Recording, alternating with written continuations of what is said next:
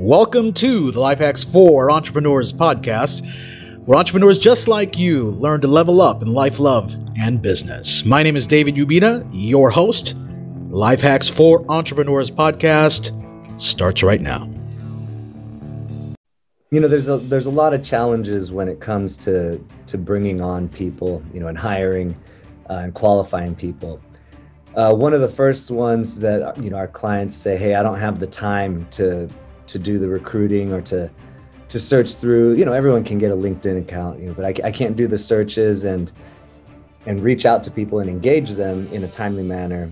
Um, another one is look we have postings on our websites postings on linkedin and we're getting hundreds of resumes. And again i don't have the time to sort through all of those. Um, and, and by the time i get to somebody that i like and give them a call, they already found another job. You know, the, the windows are really small. So, you know, we've been help, able to help our clients solve a lot of those issues with, uh, you know, kind of taking on and offloading that. So what we're bringing them is already the prepackaged person who is interested, ready to go, ready to interview, you know, meets the, not just the hard skill sets, you know, the technical skill sets, but also the, uh, the soft skill sets, Hey guys, David Ubita here, host of the Life Hacks for Entrepreneurs podcast. Hey, just a really quick word to those of you who are entrepreneurs just like me, business owners, or an executive uh, looking to generate more business on the LinkedIn platform. I want you to take a look at our free training uh, showing you how we generate over 250 B2B clients for our business. Now, our proven SAG strategy, well, it turns clicks into calls and calls into clients without spending a ton of time blogging or spending a small fortune on ads. For more details, go to mrdeu.com. That's www.mrdeu.com. All right, guys, welcome back to the Life Hacks for Entrepreneurs podcast with your host, David Ubita. And with us today, we have the CEO of the Mice Groups out in beautiful California, Aco Alvarez. Aco, say hello to the audience. How's everyone going? How's everyone doing? I should say. Listen, man, I want to thank you for taking a few minutes out of your busy schedule and joining us here on the show. You know, as um, as a business owner, and the majority of our audience it consists of business owners or executives, entrepreneurs who are always looking for that new idea or some advice to help them really just get over some challenges that they may face may be facing.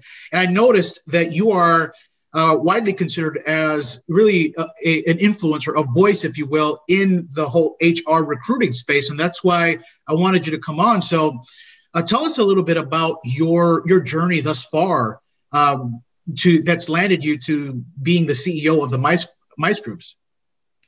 Sure. I mean, this road started a long time ago, you know, about, I'm dating myself, but 24 years, basically. Uh, you know, straight out of college, I went right into recruiting at a firm. Uh, did well from the beginning and got pushed into management, maybe a little too early, but, uh, you know, sometimes you just got to rise to the occasion. And uh, unfortunately, that was right around, right before the dot com bubble. And uh, you know the agency had a, a, couple of internal management issues. And so bottom line they went out of business.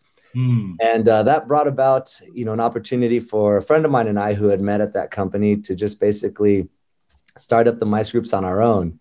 You know at that time we could have interviewed anywhere. Any agency would have picked us up uh, you know we had great resumes and references etc but the truth of the matter is we probably wouldn't have been able to affect a lot of their business. You know, most of the accounts that we had contacts in were already spoken for. And, you know, as you can imagine, during those times, everybody was very protective uh, of their accounts. They didn't want to partner with anybody. So instead, you know, my buddy and I said, hey, why don't we open a company of our own? Uh, you know, make a couple placements here and there, just kind of get by and pay the bills. And, uh, you know, when the economy gets better, we'll get real jobs and so that's that's kind of how it started, you know. I love it. I, yeah, it was he and I in this tiny office. I mean, we barely fit. Uh, you know, we kind of shared a desk and put up a, a small little retainer between us so that we wouldn't be jabbering at each other too much while we're on the phone. And uh, you know, we had a couple clients that were loyal to us, so we were making some placements, and uh, you know, quickly it just kind of snowballed. Um, another buddy of ours that we knew from that first agency got laid off from Washington Mutual, and he said, "Hey, I need a job or whatnot, or I don't know what I want to do." He said, "Hey, why don't you come recruit with us until uh, you figure it out?" Uh, and side note, that gentleman worked for us for 14 years. Wow! Uh, a little peek into the future. Yeah, it's um. So you know, just like that, little by little, it grew organically. We kept getting more and more openings with our clients, more placements, and uh, you know, we turned around one day and like, look, I guess this is now our real job. so, uh, you know, we're going to stay with it and see how long it goes. Um, you know, my partner retired in uh, 2013. Uh, so since then, it's just been me. But uh, prior to that, you know, we kind of shared the leadership positions. You know, he'd take half the responsibilities, I'd take the other half. Uh, and, you know, as of right now, the last 20 years are kind of just history for us. Um, and we're looking to keep moving forward. Uh, you know, it's an ever evolving industry. So uh, we've been trying to evolve as much as possible to, to keep up with the times and, you know, try and stay ahead of them when we can. Love it. Great story, man. From I, I, like the phrase, you know, let's just try and do this and then get real jobs, right? Yeah. I t- that resonates with me. Believe it. I had that same conversation when I first started um, my, my one man shop, which now is, you know, we're at least we're, we're seven right now. But the point that I'm trying to make is that that totally makes sense, and I love the fact that you stayed in the ring in a sense and kept fighting, and now here you here you are, you know, 20 years in the game, and your business has really positioned itself. The Mice Groups has positioned itself to be kind of like um, you know the go-to agency for like companies like PayPal, uh, Wells Fargo, uh, VW Group. I mean, the list continues to grow, which is a testament to first of all your resilience and persistence, but the fact that the work that you're doing uh, is really you know people are noticing and they're like, hey man, this guy knows what he's doing. So, with that being said, what are some of the common uh, challenges that some of these organizations or your clients are seem to be facing nowadays? Sure. Uh, you know, there's a there's a lot of challenges when it comes to to bringing on people, you know, and hiring uh, and qualifying people. Uh, one of the first ones that you know our clients say, "Hey, I don't have the time to to do the recruiting or to to search through." You know, everyone can get a LinkedIn account, you know, but I, I can't do the searches and and reach out to people and engage them in a timely manner. Um, another one is look, we have postings on our websites, postings on LinkedIn, and we're getting hundreds of resumes. And again, I don't have the time to sort through all of those. Um, and, and, by the time I get to somebody that I like and give them a call, they already found another job. You know, the, the windows are really small. So, you know, we've been help, able to help our clients solve a lot of those issues with uh, you know kind of taking on and offloading that. So what we're bringing them is already the prepackaged person who is interested ready to go ready to interview you know meets the not just the hard skill sets you know the technical skill sets but also the uh, the soft skill sets the culture fit. You know that's something that's very important. Uh, you know you can make a bad hire both on soft skills and hard skills. But more importantly um, and surprising i guess i would say to me after doing this for 24 almost 25 years now is uh, there's been a lot of issues uh, within the last few years of identity. Uh, you know clients will call somebody believing um, you know their person x interview them love them like man this person's perfect. They got you know everything that we need. I can't believe it. I can't wait to to continue the interview process.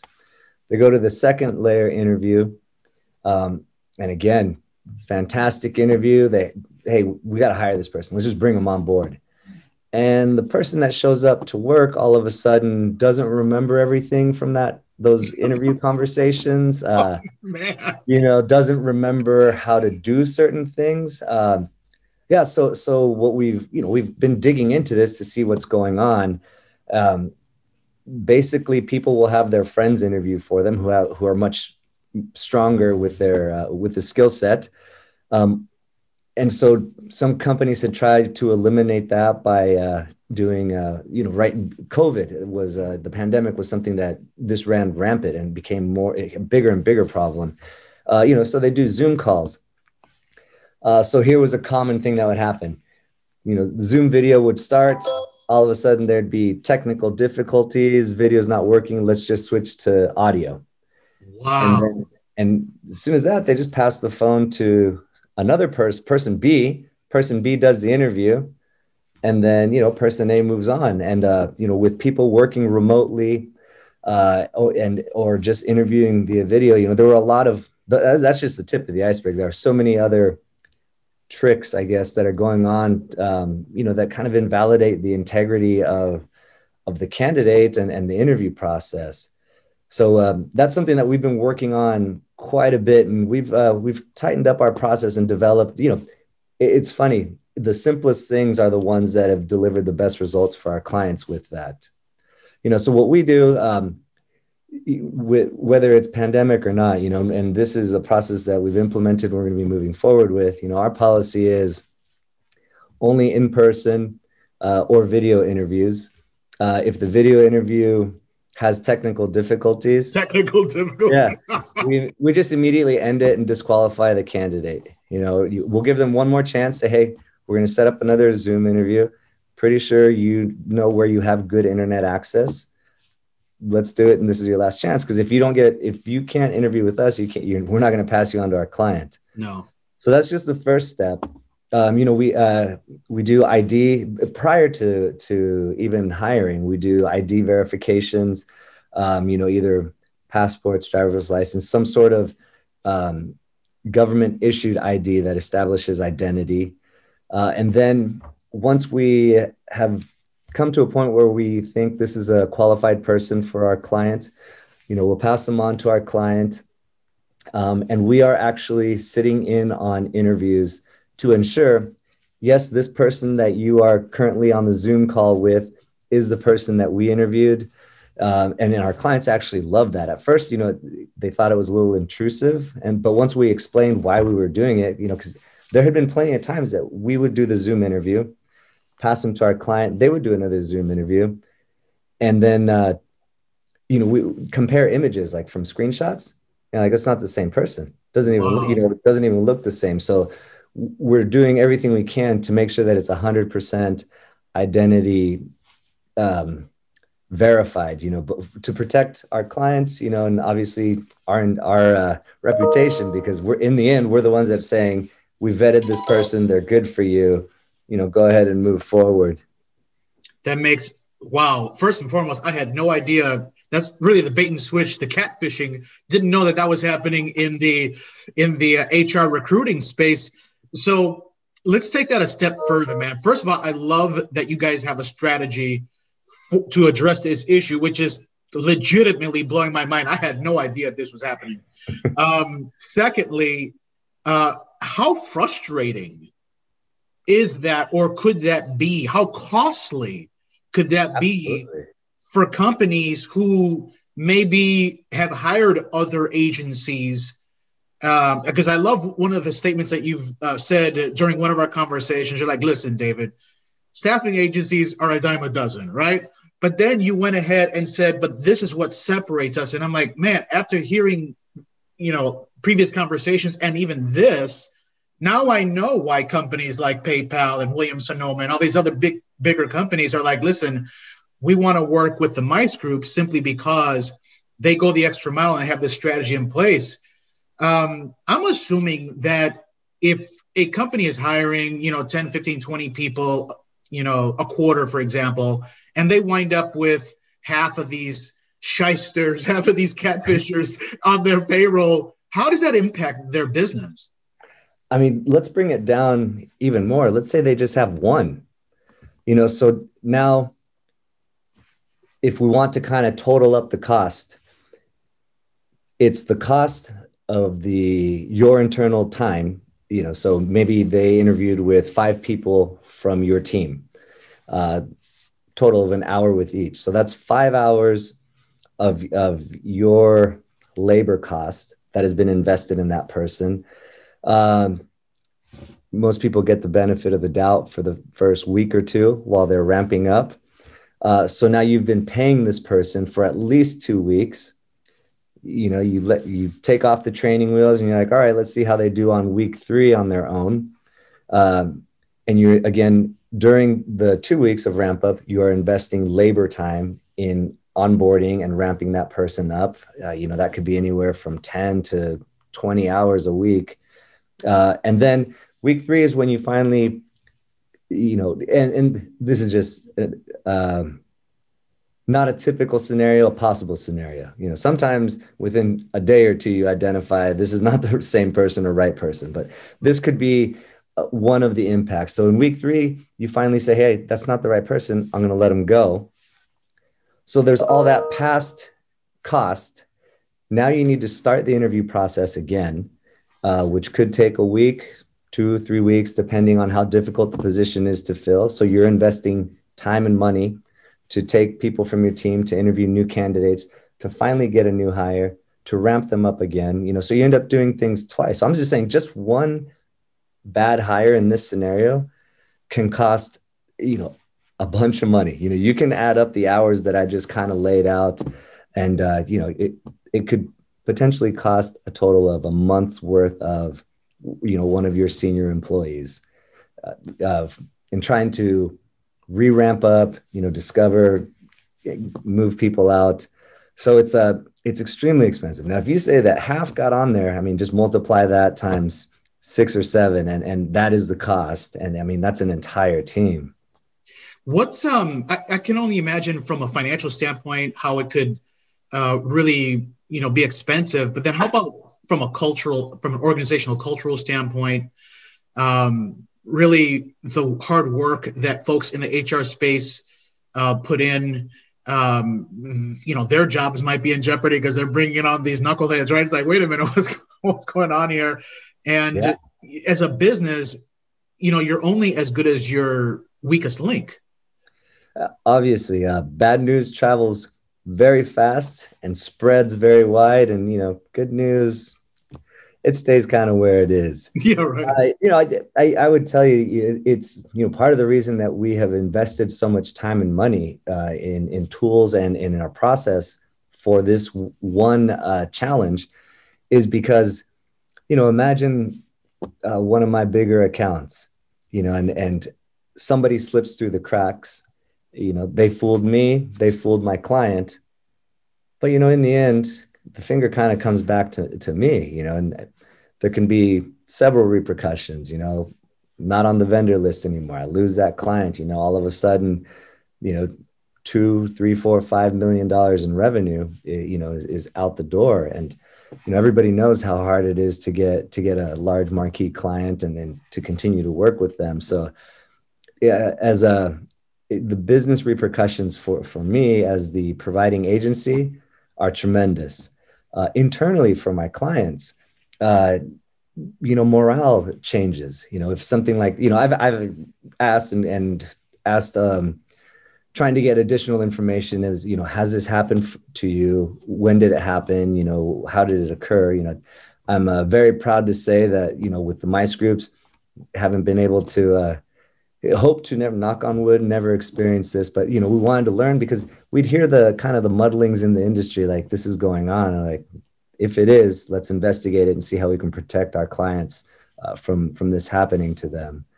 Uh, so yeah, but that was one of the biggest things they said. You know, internal morale just kind of like gets deflated. Like we all voted for that person. You know, do the interview, we all got bamboozled, and you know, even that is kind of looms. You know, it's um, it, it messes with momentum. It messes with kind of gelling, and you know, you don't want anything like that happening.